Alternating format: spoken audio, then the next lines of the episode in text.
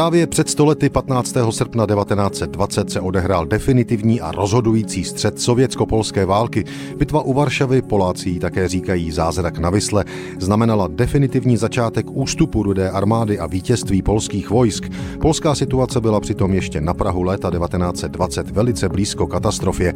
Ruským cílem byla Varšava, před kterou se rudá armáda probojovala začátkem srpna 1920. Bolševici postupovali rychleji, než polské velení předpokládalo.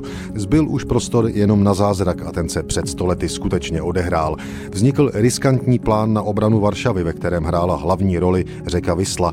Sovětská armáda ve stejné chvíli plánovala obklíčení hlavního města. Rozhodující střed celé války začal 12. srpna. 14. srpna už dokonce Varšavu opustila řada zahraničních diplomatů. Zůstal jen britský velvyslanec a apoštolský nuncius. Polský generál Sikorsky musel povolat i ty poslední zálohy, které mělo Polsko ještě k dispozici. Začátek zázraku na Vysle se datuje na první minuty 15. srpna 1920. Polákům se podařilo prolomit frontu, zautočili na sovětské velitelství generála Tuchačevského a zničili tu radiostanici.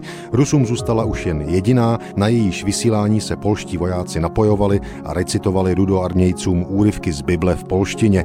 Komunikace mezi armádami bolševického generála Tuchačevského od této chvíle notně vázla. Rudá armáda se k vytoužené Varšavě přiblížila na 13 kilometrů, tím ale její úspěchy skončily. 15. srpna přes den přešla polská armáda do protiútoku, rudá armáda začala ustupovat a už s tím v této válce nepřestala. 31. srpna 1920 se sovětská fronta definitivně zhroutila. V půlce října už Poláci stáli na úrovni Minsku, diplomatický tlak Francie a Velké Británie ale její postup na východ zastavil. 18. března 1921 pak sovětsko-polská válka oficiálně skončila podepsáním tzv Rýžského míru. Tento dokument určil polsko-sovětské hranice na příštích 18 let a 6 měsíců. Polsko získalo území západní Ukrajiny a západního Běloruska. Dokázalo je udržet jen do vypuknutí druhé světové války. thank you